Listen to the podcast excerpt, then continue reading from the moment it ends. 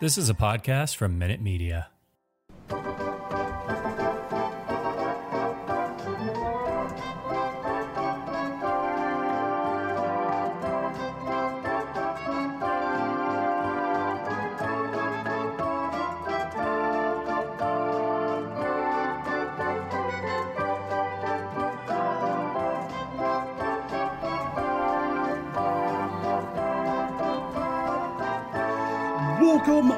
Sox fans. Here are the bastards of Boston baseball. Hello, everyone, and welcome to another episode of the Bastards of Boston Baseball. Tonight, we're going to be going into some roster situations. We had some cuts today. Uh, we'll talk about other scenarios throughout the roster, probably most namely in the infield, who might make the team at this point now that we have a little bit more clarity. Also, we are going to be getting into our Red Sox win totals. We will each give our total for that and perhaps kind of break down, you know, what needs to happen to, to get to our win totals and, and possibly exceed them. So, I am Terry Cushman. I am joined tonight by Andrew Dwan and Jason Kelly. Jason, you have your middle name on there, and one of these times I'm just going to read that and have a Ron. I forgot that was on there. Yeah. yeah, it, it messes with me. I'm like, I'm, you know, I'm gonna have a Ron Burgundy moment one of these shows and just read what's on the screen. but uh, yeah, so that uh, messes me up a little bit, but that's fine. Um, all right, so uh, this is the midweek alignment for the first half of the season, and then we're going to flip the staff a little bit. Uh, Jason will go back to the early week show at that point, and I think Job comes back to the midweek in the second half. But uh, so this will be a little bit of a preview of what to expect in the first half on the Wednesday and Thursday night shows. But you guys about ready? I mean, it's almost there. I mean, a week from Thursday, right? It's coming quick. Yeah, I'm I'm definitely ready. I, it's it's sneaking up fast, but uh, I'm ready. It's so annoying though that Friday's an off day. Like you you wait you wait so long for opening day, and then you've got a day of nothing right after it. There'll They- be other games, but Yeah, they do that constantly. It's so annoying. I always hate the the Friday off day or the the off day after opening day. It's so annoying. Yeah, I don't know if it'd be any better. Like, I almost kind of hope it rains out that first day, so we we we just get that full you know series in a row just right off the bat. Yeah, yeah. and I've already pointed out on a recent episode before April 19th, there is only two primetime games. One of those, I think, is that first weekend because it's an ESPN game on Sunday night. So, not good for the blue collar people that are that are working. But um, yeah, so and actually, before we do get going, we've seen Youkilis in there with Dave O'Brien. We've seen Massarotti. Who, who do you guys like so far? I I like Massarotti. I think Massarotti is gonna grow into the role as he goes because he's still kind of doing the talk radio thing where he doesn't like to have any silence. So it, there is a lot that he's pouring into it. I like Uke too. I, I think Uke is pretty good. Um, and you know, I, I like that Youkilis was sort of a, a smart cerebral hitter back in his day, so he kind of can give that insight too. Um, I you guys know me, like I the guy I'm not looking forward to hearing is Millar. So I like I'm happy with these two so far. I think Millar is going to be a disaster. That's the one that intrigues me. But go ahead, Andrew. so far, honestly, I'm going off a little off script here, but my favorite combo has been Monaco and uh, Youkilis. That was my favorite early in spring. But yeah, you right out the jump has been great. He didn't stumble at all. Um, I think he's going to do really well. I think he's got his timing down. Like Jim Rice had some awkward moments where he didn't really know when he should be chipping in with things, and it took him a while to really get you know, comfortable with the gig as far as Massarotti is concerned, I I hate Tony Massarotti, and just like him on Twitter, like, oh, you should watch the Red Sox today. It's like, dude, how many months last year did you say, spend saying like, don't watch the Red Sox? They're frauds. Don't watch them. Don't watch them. They can't give tickets away. Just with this negative script that I'm pretty sure he was just I don't, honest to God, think he felt that way. I just think it's the 98.5 like motto. But I, I don't know. I don't like hearing him in the booth. I actually I went to the uh, away broadcast today and uh, watched watched after like the second inning on the Twins. See, I'm a little bit more entertained by Massarotti than Youkilis, and surprisingly, it's interesting to listen to Massarotti's breakdowns because he does sound like he was an ex-player, and, and he wasn't. So, I just, hmm. like I said, a little surprised. Uh, it's an awkward fit because of that. If you're not going to have an actual color guy in the booth, I guess if you put Eckersley in, it would balance it out. But I do agree with you on Monaco, though. I uh, much prefer him over over um, Dave O'Brien. There was one part with Monaco where he was talking about uh, Youkilis's scally cap that he's been wearing, and they were talking about being out in the sun and I forget how Monaco broached it, but he's like, well, not to be awkward, but I mean, you do have to put sunscreen on your head. and Youkilis is like, oh, yeah, of course, I'll burn right up. And it's just, it's just funny. So you you might get like a hint of Orsillo with with Monaco as as he grows into it. But uh, yeah, I can't wait for the O'Brien thing. Uh, and all he and Massarotti did for an inning was rage about not having a pitch clock. Like eh, that's all they talked about that inning. It was just yeah. I hated that. There was there was another side thing that uh, O'Brien and him got obsessed over. What is a bunting machine and does a bunting machine exist? And they were like spending half the inning googling it and talking about it. It's like, okay, guys, we we don't really care. like, this is this is kind of dumb now. Like, yeah. So well, we'll see how it plays out, but I, I am looking forward to Millar. I just want to at least see it. I thought I thought Jonny Gomes was going to be awesome, eh, but I was wrong. So, and I could be about Millar. I think it, a lot's going to depend on how Dave O'Brien works with him. I think it takes a type, and if he doesn't kind of bounce off and bring you know the same amount of energy, it's gonna not sound right. It's gonna sound super out of place. I think Monaco in that situation would be great. I really do. I think so too, but NESN doesn't like to admit they're wrong. You know, seven years later, after uh, getting rid of Orsillo. So, all right, so let's just get to the business at hand. Uh, Red Sox made some cuts today. Uh, some of the bigger names that got sent down: Connor Wong, Jarren Duran, Ryan Fitzgerald, who's kind of been the darling of of spring training. I think he might have been in the independent leagues uh, until recently or something like that. Um, but hit four dingers, so um, th- those are some of the names. And then you got some uh, lesser known guys: uh, Zack Kelly, Geoff Hartlieb, Taylor Cole. I'm not too familiar with them. Uh, Roberto Ramos.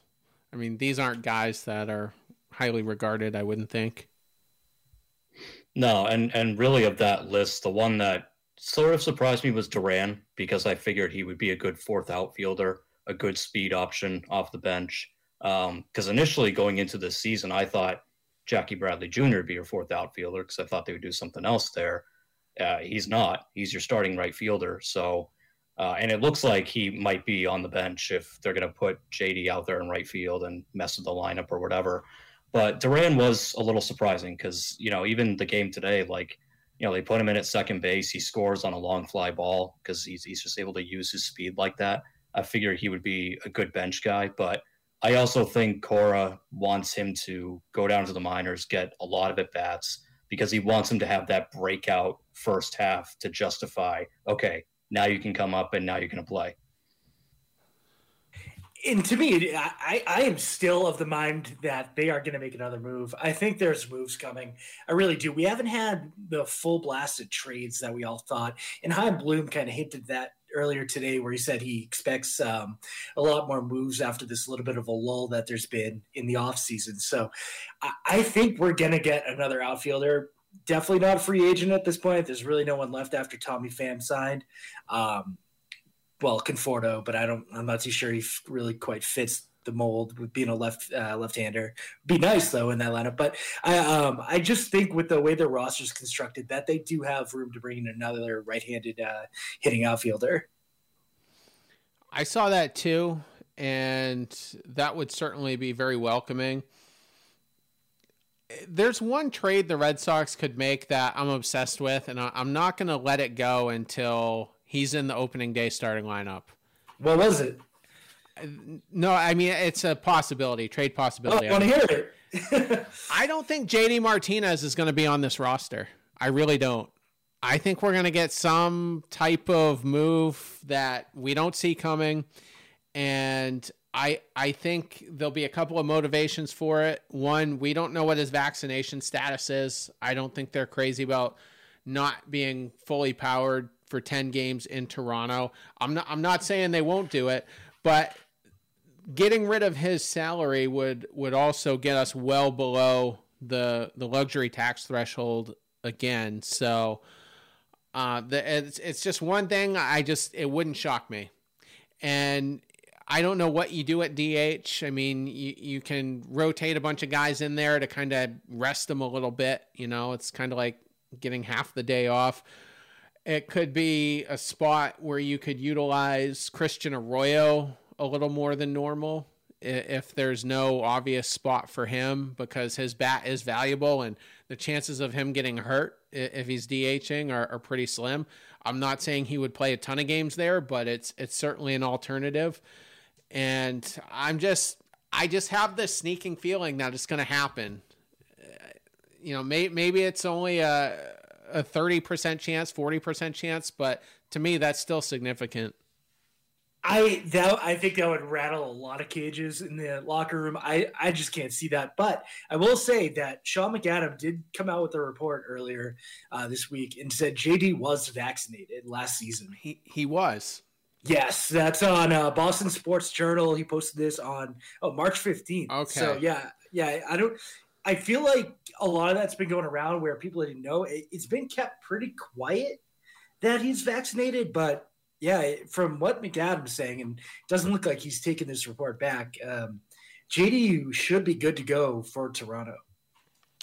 I tweeted out yesterday to see if someone could show me something saying that he was vaccinated, and uh, after several hours, nobody could. So that's probably the only instance of it. So I I hope you're right because that we're all set for Toronto in that case. But so we'll, we'll see. I do think Bloom wants to get under the CBT though. I don't think he wants to be above it. Yeah, I just I, I don't know. I'm with Andrew. I, I don't know if a JD Martinez trade is is coming. Maybe maybe another trade to to dump some other salary, but you know, it, with all the things about you know JD Martinez saying he wants to finish his career in Boston and them saying they're going to play him in right field because they trust him to make the plays out there. Like it's just kind of weird language coming from both camps to all of a sudden see that he's traded. And that, um, that's another thing that's messing with me right now.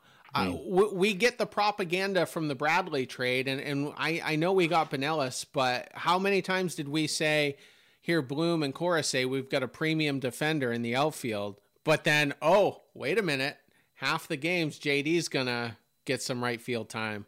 Not Verdugo, JD Martinez in the biggest right field in Major League Baseball. That's weird. It's it's unsettling.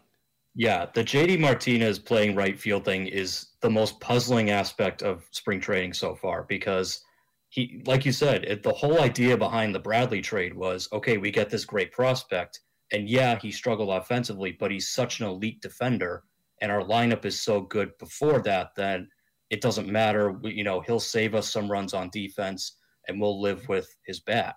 Now all of a sudden it's, well, JD's going to be out there a lot.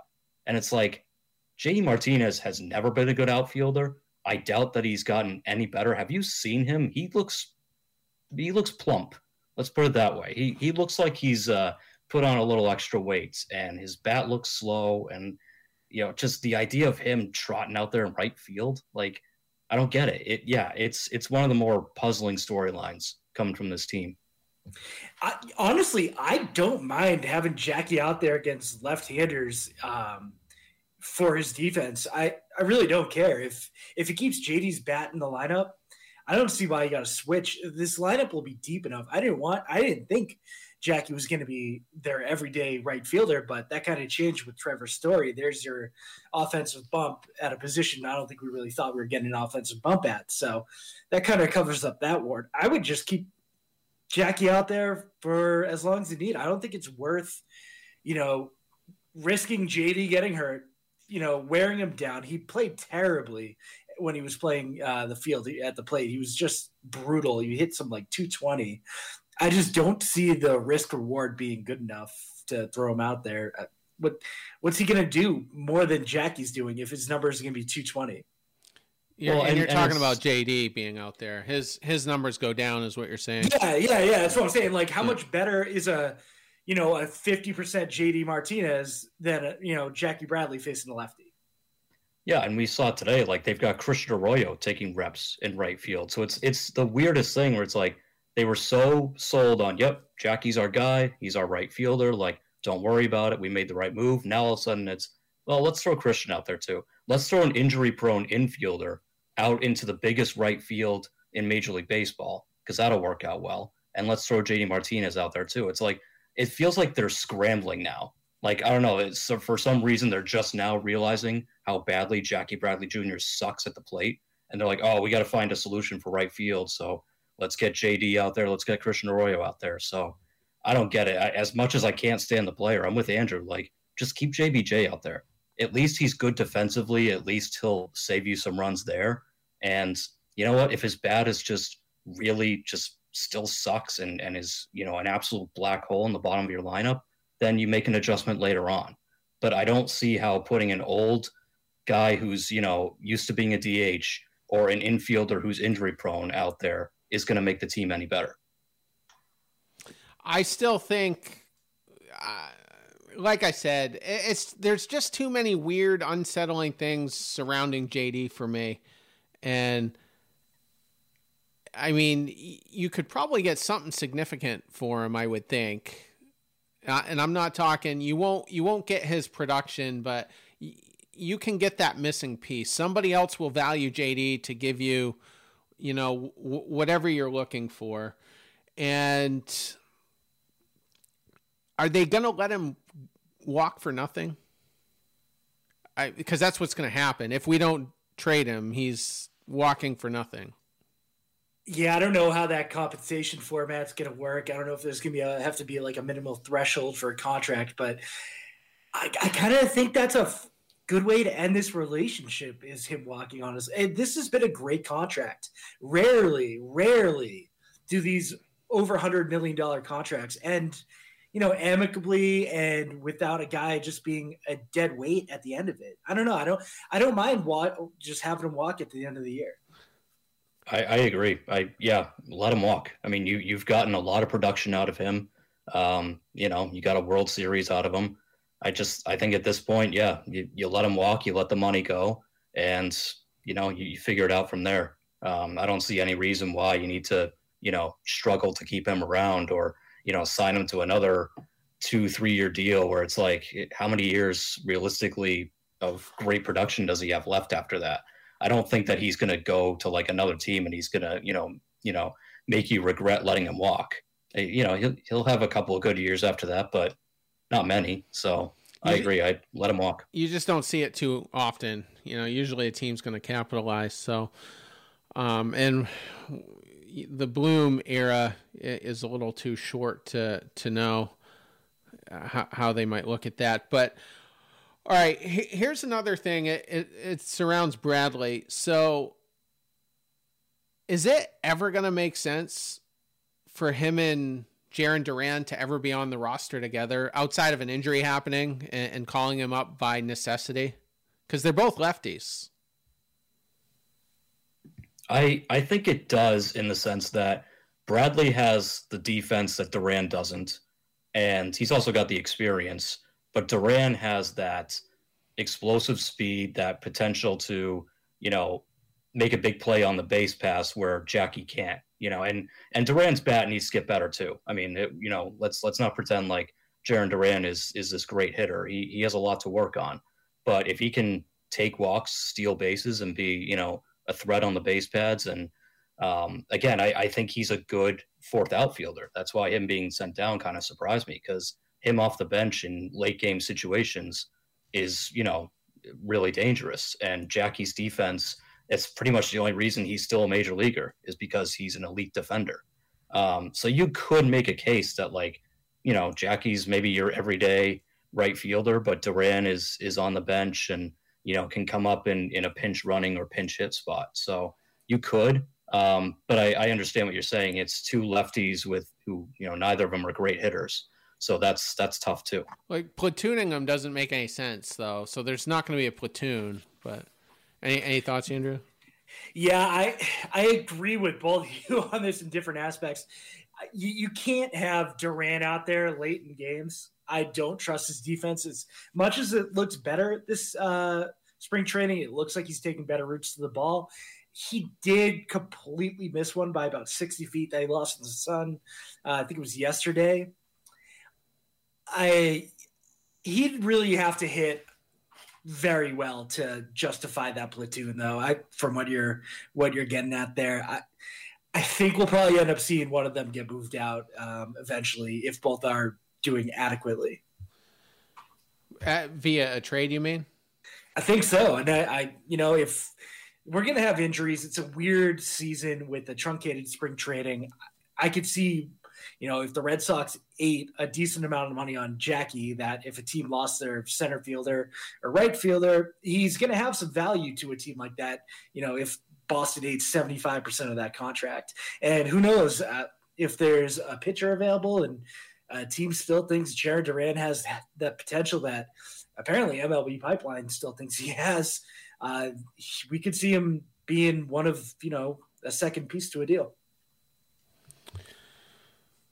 That would make sense. I mean, if you're trading for an outfielder, you would almost automatically think Duran would probably be in the package because he's expendable. So that's one aspect to look at. I'm, I'm just trying to look at the bench right now, and Plawecki and Arroyo are both on it. So you've got two spots. Even with the two extra men, it's going to be a 28 man roster for two or three weeks, but those will be pitchers. So, so that's not going to affect the bench in all likelihood. So let's look at first base real quick. Travis Shaw doesn't have a hit in spring training. So is he is he the backup to Dalbec? They're both righty lefty. I, I just I think he probably is at this point. Yeah, I mean, 0 for 12. That's not not looking great for spring training, but I think also they they kind of don't care about spring training stats. They they like Travis Shaw. That's the reason they brought him in. And I don't see like when you look at their other first base depth, I don't see any of these other guys, you know, um, supplanting him as as the bench piece. So I think he's kind of the the de facto choice there. I, I hope Travis Shaw's not on this team. I don't know. That was my least favorite move of last year. I remember saying it. I didn't. I didn't want him back. I didn't. I don't. I didn't think there was a need uh, they can save some money by not bringing him up to the major league roster. I think they save everything. I think he's only guaranteed that contract if he's up in Boston. So we're razor really, thin, razor thin at, at first base because Casas got sent down too, and he's only played in I think one game or two. Yeah, he's been all backfield this spring training. I, God damn it, it yeah, it's gonna be him, isn't it? or Arroyo until he like tears a groin. I don't think so. He lasted what one inning, two innings in that one game at first, and then we didn't see him again for a month. Didn't so, know how to stretch. So not loving the bench so far. So that's three out of four spots. I I want to say that Yolmer Sanchez is pro- probably the the next guy. I mean, he's a middle infielder.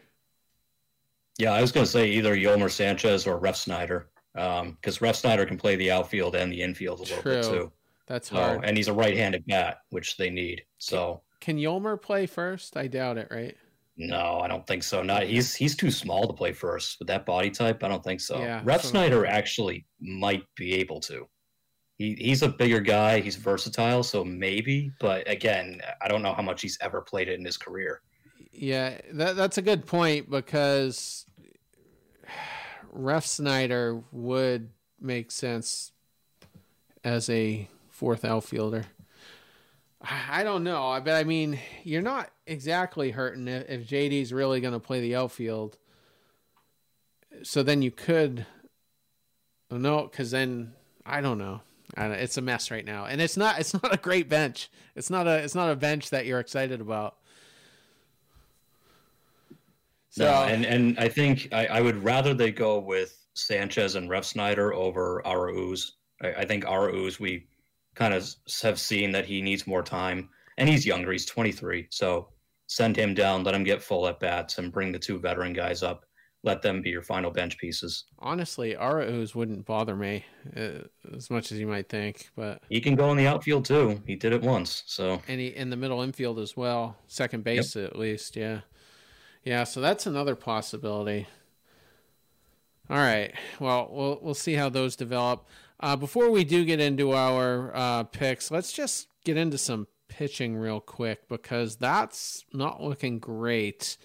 Um, well, Michael Wacha is actually pitching better than I thought. Uh, I think he, he got out of some jams in yesterday's outing, but 257 ERA in, in seven innings. He's given up only two earned runs in those seven, so that's pretty good. Nathan Eovaldi is looking very acey uh, last I checked, he must be pitching tomorrow or the next day. I feel like he hasn't pitched. Yeah, he has the same same exact line, 257 over seven innings. And uh, what's that? Is that nine strikeouts? Yeah, wow. Eovaldi struck out nine nine batters so far. Uh, but after that, it, it tails off. Uh, Darwinzon, getting knocked around. Uh, Tanner Houck was pitching pretty well until the, the third inning, and then bases were loaded, five walks in, in that uh, most recent outing. I, hopefully, this next week and a half, some of these guys will turn it around and and their command. Diekman, another guy who's putting guys on base left and right. Yeah, yeah. I'm and, not. Sorry, go ahead. Oh yeah, I was gonna say I'm not too worried about the control stuff right now. Um, if it continues into the regular season, I'll be a little worried. But one guy I've loved, Rich Hill. Rich Hill has absolutely been crushing it. Um, he's barely let up any contact whatsoever. I think he's only walked one guy in five innings pitched so far, only three hits. He's looking great. And if he can give you that 160 innings like he seems to be able to do anytime he's healthy, that's a, that's a great number four to have in your rotation. And he's so fun to watch too. Yeah, he's he's got the uh, the Jake Peavy mouth on the mound, just drops f bombs and. Yeah, I, I like I like Rich Hill though. He did pitch, I think, right around 150 innings last year, so it's plausible that he could do it again. He if he didn't just turn 42, he's about to. I I think I think it's sometime this month. So he he's up there. He's in Bartolo Colon territory, although pitching a lot better than Colon was at this point. Um, so we'll see. Do you think they're going to have to manage his innings creatively, though? Like perhaps skip some starts, maybe utilize him maybe in the second half as a long reliever when Paxton comes back. I think they would be smart too. Yeah, I, I look at like Rich Hill as a guy that he's in the rotation right now because Paxton's not ready, Sale is hurt, and I also think like they don't know what they're gonna get out of a guy like Tanner Houck, and I think Whitlock is going to the pen. I don't think he's getting stretched out to be a starter. I know he pitched a couple of innings today, but they yanked him pretty early, so I think they're still being ultra careful with him. Rich Hill to me is like a, a placeholder right now. He's your first half placeholder. He's going to keep you in games. You know, is he going to be lights out? No. But like Andrew said, he's a perfect number four, back end of your rotation guy. And then when Sale is ready and when hopefully Paxton comes back, then maybe Hill is, is a long relief guy. Maybe Tanner Houck, you know, if they feel like he's starting to get tired, they can skip some starts for him, put Rich Hill in there. Um, I think Michael Wacha is going to serve a very similar role to that. So he's a valuable piece to have. And the fact that he's still pitching well and looks like he can still give you that 140 to 160 innings, that's that's perfect. That's what they need.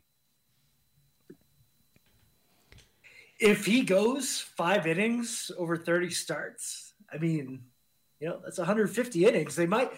I, I don't see him being a guy that they're going to ask to pitch in the playoffs when they, you know, limit their rotation down to three. I think they.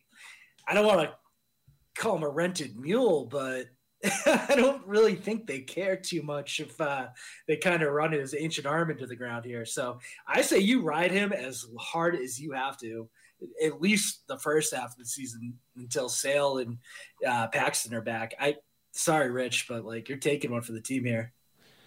I think they would try to utilize him in the playoffs. I mean, just looking at last year, we could have used a Rich Hill in the playoffs. As a starter or a reliever? Well, I I would think as a starter. I, I remember Alex Cora saying he was not, not these weren't his exact words, but he was essentially scared to death of Houston seeing Erod again. And so I just feel like a, a four man rotation is probably more ideal based on certain matchups. I mean, I guess they could really make one full like eight inning starter out of Rich Hill and Garrett Whitlock if they needed to in the playoffs. Uh, yeah, I don't know. I guess he has to get through the season healthy first before we speculate on that because there's a damn good chance you know he's going to go down for a while. He has had blister issues, most notably throughout his career, so that's possibly something to watch for there's going to be a, that's going to be a narrative though with Houck and Whitlock that doesn't go away. If Houck is struggling, people are going to be clamoring for Whitlock. Whether it happens or not, I don't know, but it's going to be a narrative that won't go away. Another one that's not going to go away, I don't think, is is Bogaerts or Story at shortstop. I don't see any scenario where Bogaerts comes off of it as much as I would like him to, but if he's given up errors people won't shut up about putting story over there. It's just going to be something that just won't go away.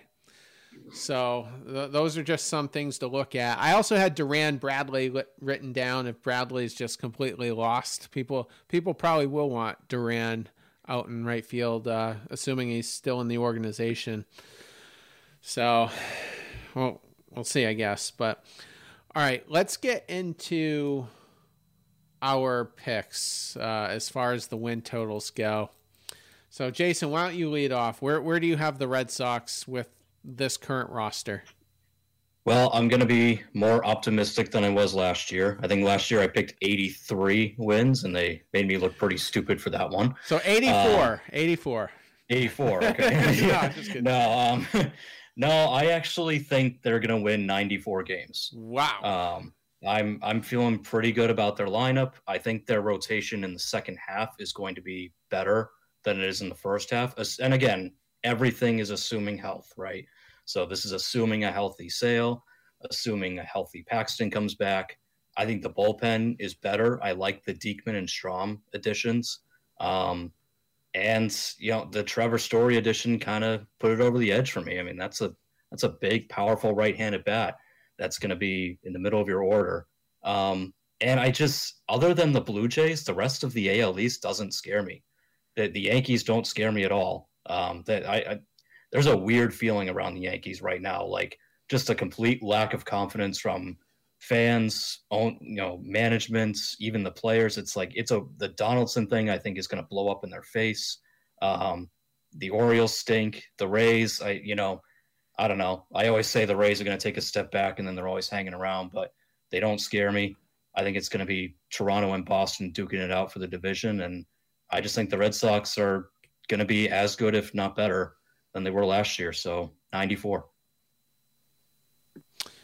94. That's, uh, that's, that's optimistic. That's well into the playoffs, if, even if it is a wild card. But go ahead, Andrew. I had him. I God, I want to put him at ninety. I was. I've been thinking eighty nine, but I, after hearing ninety four, I think I got to go ninety on here. I, I, I, thought you might upgrade yours three games based on his predictions. I know. I almost did. Um, I do think that the AL East is going to just absolutely rip each other apart this season. This is a division like we haven't seen. Uh, the, Toronto absolutely loading up. Tampa always pulls the rabbit out of their hat. The Yankees, we'll run into Cole a few times. They'll have a good couple games. Other than that, I'm not too worried. But we do have the NL Central, which is nice. So you know, when we face the Reds as they continue to sell off, I mean, maybe we can just take a player home with us when we go out to Cincinnati. Um, I just don't see them losing, mm, you know, like over 10% of those games in the NL Central this year. So I, I think we're going to just absolutely feast when we get those uh, sort of sort of matchups. So that's I'm going 90. All right. I'm not as quite as optimistic as you guys are. I do have them seven wins over my last year's total. So last year I, I had them only winning 78. Uh, this year I'll pick them to to win 85. That might be good enough for the sixth seed. I, I don't know, but it's still a very wonky roster. I, I don't know that we've completely replaced what we've lost. Well, yeah, maybe we have actually, because Story takes over Renfroe's production and then some, and you haven't really replaced Schwarber, but we'll, we'll see. It's the rotation that scares me, and so let's talk about that because from them to how do they get from where I'm at at 85 wins to where you guys are at at 90 or 90 plus? Like, what has to happen? Because there's a lot of guys in this rotation that just haven't done it. You know, Michael Wacha hasn't, Nick Pivetta hasn't, Tanner Houck, Garrett Whitlock, if he becomes a starter. I, the the rotation just leaves a, a lot of question marks for me. And you're not going to have Sale for a couple months. And what are you getting? out of Sale. So that that's why I'm not super gung ho about the season. Now, we did get two games from the World Series. I think the stars aligned perfectly to get us there, but so what what has to happen? I so I think that Eovaldi has to somewhat match what he did last year, and he's not he's not going to have exactly the season he had last year. I think that was mostly an outlier, but I could still see him being in the top 10 for Cy Young voting by the end of the year if he is at least close to what he was last year. Um, it's assuming that Nick Pivetta, you know, he was a bit of a coin flip at times last year, but for the most part, he was, you know, he was one of your better starters. And if he's just a solid number three, that's good enough. And then Sale and Paxton coming back, that basically replaces what you lost with Erod going out the door. And then you have to think that either Tanner Houck or somebody takes a step forward. And it, it could even be someone like, you know, a Bryan Mata who just, you know, tears it up in the first half and they go, okay, bring him up. Let's see what he's got. He may not have anything. That may not happen. But I think one of the young guys, whether it's Houck, Whitlock, or someone like that, takes a step forward. And all of a sudden you've got a pretty full rotation and a good bullpen and the offense is going to put up big numbers. They're going to score a lot of runs. So you're always going to be in it offensively. So I, I think that it's more going to take form in the second half. I think the first half, it's going to be a little bit of just Eovaldi, Pivetta, Rich Hill, Michael Wacha, them kind of carrying you. And then when you get guys back in the second half, Sale and Paxton, and maybe you make a deal at the deadline, you know, who knows? Um, and all of a sudden it rounds into form. And I think that's when they really take off. Yeah, I agree with a lot of points there. I, I do think Nick Pivetta is going to take a large step forward. I do think that they will be a lot more active at this trade deadline now that the tax won't be an issue. I mean, as long as you stay under what 270, that's when the you know the draft and penalties start kicking in. So they're not going to have to worry about you know getting a guy that's only making a million and a half the rest of the way. And they'll have the prospects since they didn't deal them um, last deadline. They didn't lose anyone with the Rule Five. So I really do think that they'll be able to absolutely load up the deadline if they need to, uh, whether it be pitching or a corner outfield bat. And another factor I think is going to play in. We have a lot of guys going for contracts. You got Xander going for a contract. Devers wants a contract. Hopefully that gets figured out. Kike's in a walk year. Nate's in a walk year. You got a lot of guys that have a lot of motivation to be at their very best. So I I like having guys like you know that have that motivation. And how many of those are Boras clients too? So we, we always see Boras clients give like 120 percent in their walk years. That is giving me hope that we'll see some some pretty big fireworks out of those guys. I hope you guys are right about all of that. I mean, Pivetta and Houck are the two that have to do it for me. I'm taking last season for granted and just hoping Eovaldi eh, pitches to about that level. If if Pivetta is June through halfway through September, Pivetta last year, I mean, you're getting crushed. And I we haven't seen anything from Houck yet. You, you were hoping he was working on stuff, but it, it just seems like the, the same guy we left off with. So, and then you don't have Sale, of course. And we've got a tough month of April. The toughest I, I can ever remember, quite frankly. That's how tough it is. You got you got Tampa in there. You got Toronto twice. I think I don't know Detroit. I think gets shuffled uh, later on. We would have played them. You got New York at least once. You got the Twins, who I think are going to be good enough to give us fits, and they they could be a dark horse team. I mean, they have made some moves, so it's it's tough for me to get to where you guys are. I don't think we're going to be as bad as I I thought they were last year, but but I don't know. You mentioned Devers real quick before we do sign off. Did I see something about him not signing a contract during the season? Did he shut that down? Have you guys seen that? He said he didn't want to deal with a contract extension during the year. Um, you know, you could say that till someone shoves three hundred million dollars into your face, and then I think your uh, principles kind of go out the out the window at that point. But um, yeah, it sounds like he really wants to get it figured out before spring training uh, comes to an end. Right. Okay.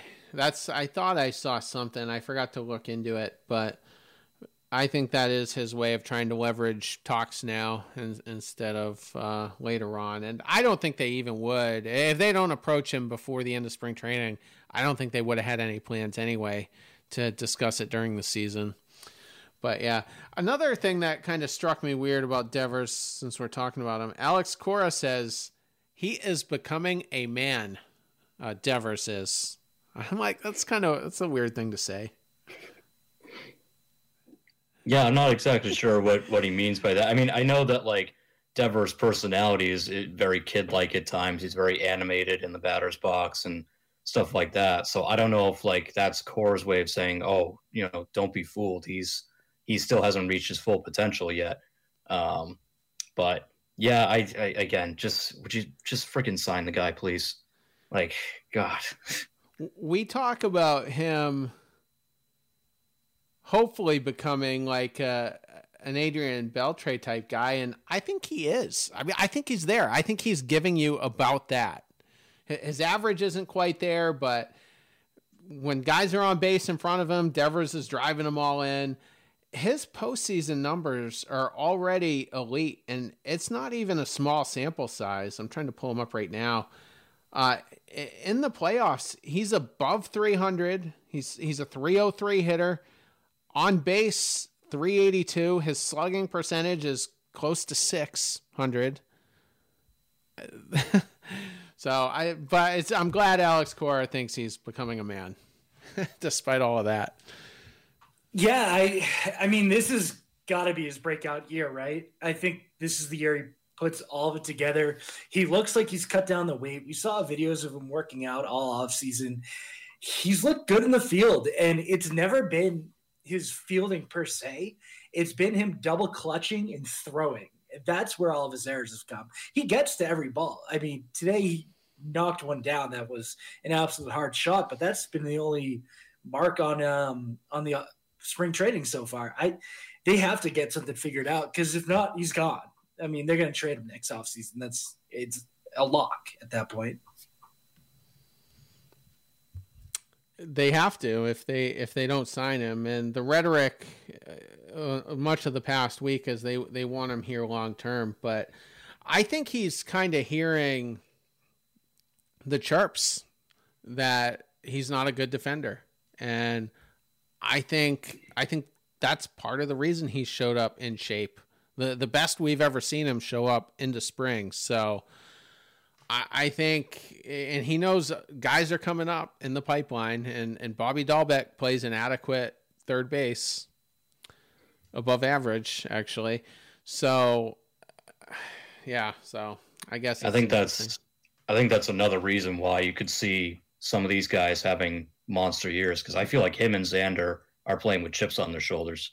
You know, like it, Sanders sees Trevor Story come in, he hears all this hype about Marcelo Mayer, and you know he's getting chirped about his defense. Rafi Devers sees the Triston Casas hype. He sees, you know, he still doesn't have this extension yet, and oh well, maybe someone else will be playing third base in the future, so he's got a chip on his shoulder. Like I think those two, I think the left side of your infield is uh is is playing with a burr under their saddle, so which could be good because again, I think those guys could have monster years.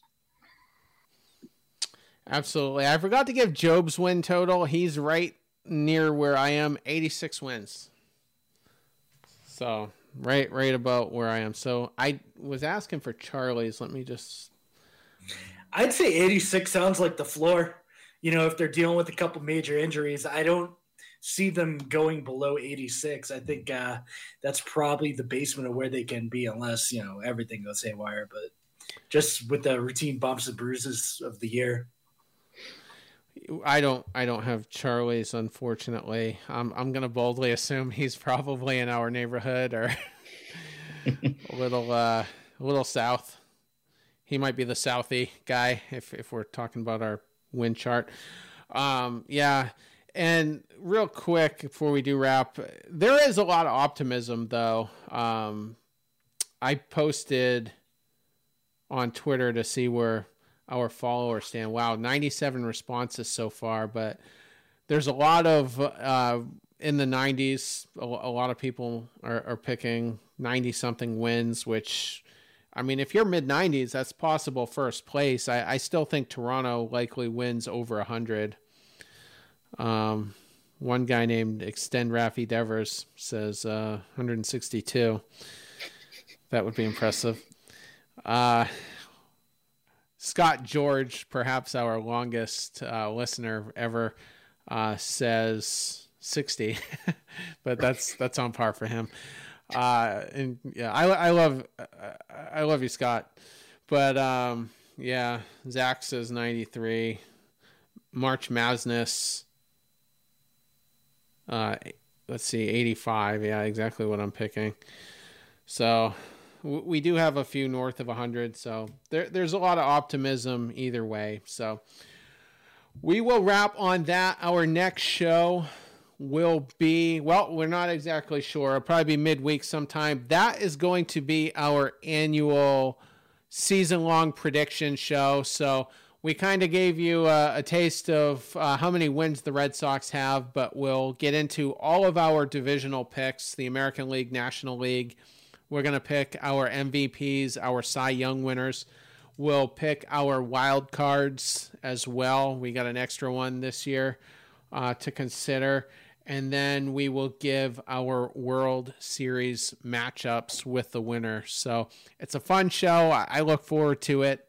Our playoff prediction show that we do right before the playoffs start, that's a fun one. But those are the two shows where the entire crew is on uh, giving their picks. So uh, we will be back for that within probably the next uh, few days at at the most. So, and that will be a longer show. So, if you have a short commute, it might take you a couple of days to uh, to get through it. But uh, it's a fun one nonetheless. Everyone have a good start to your week.